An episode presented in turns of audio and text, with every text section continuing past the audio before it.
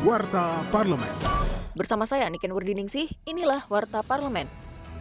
Anggota Komisi 9 DPR RI Suirsyam meminta BPOM menindaklanjuti pelarangan penjualan obat yang mengandung dietilen glikol dan etilen glikol. Dua zat ini disinyalir menjadi salah satu pemicu maraknya kasus gagal ginjal akut pada anak beberapa waktu ini. Legislator Dapil Sumatera Barat satu ini mengatakan sebaiknya BPOM menarik obat-obatan yang mengandung maupun tercemar dua zat berbahaya tersebut karena menurutnya imbauan akan lebih efektif jika diikuti dengan aksi penarikan terlebih apabila obat tersebut masih beredar di masyarakat.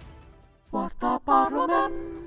Wakil Ketua Komisi 5 DPR RI Robert Rowe meminta pemerintah mempercepat pembangunan proyek infrastruktur, salah satunya pembangunan waduk di puncak Jawa Barat untuk mengurangi potensi banjir. Uh, lihat sekarang ini ada tiga waduk yang harus diselesaikan ya kan untuk uh, menangani banjir di Jakarta itu ada dua di daerah Bogor ya kan ini perlu harus segera selesai karena kalau selesai dengan selesainya waduk dua waduk yang di daerah Bogor saya kira ini juga bisa mengatasi mengurangi ya dampak banjir di Jakarta. Kinerja Wakil Rakyat dapat Anda simak melalui media sosial DPR RI.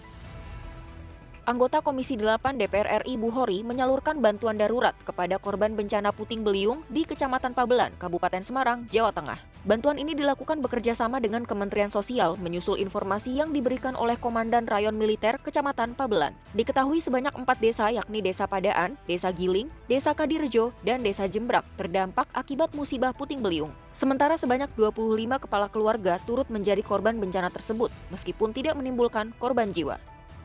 Televisi Radio Parlemen. Demikian Warta Parlemen, Produksi Televisi dan Radio Parlemen, Biro Pemberitaan Parlemen, Setjen DPR RI.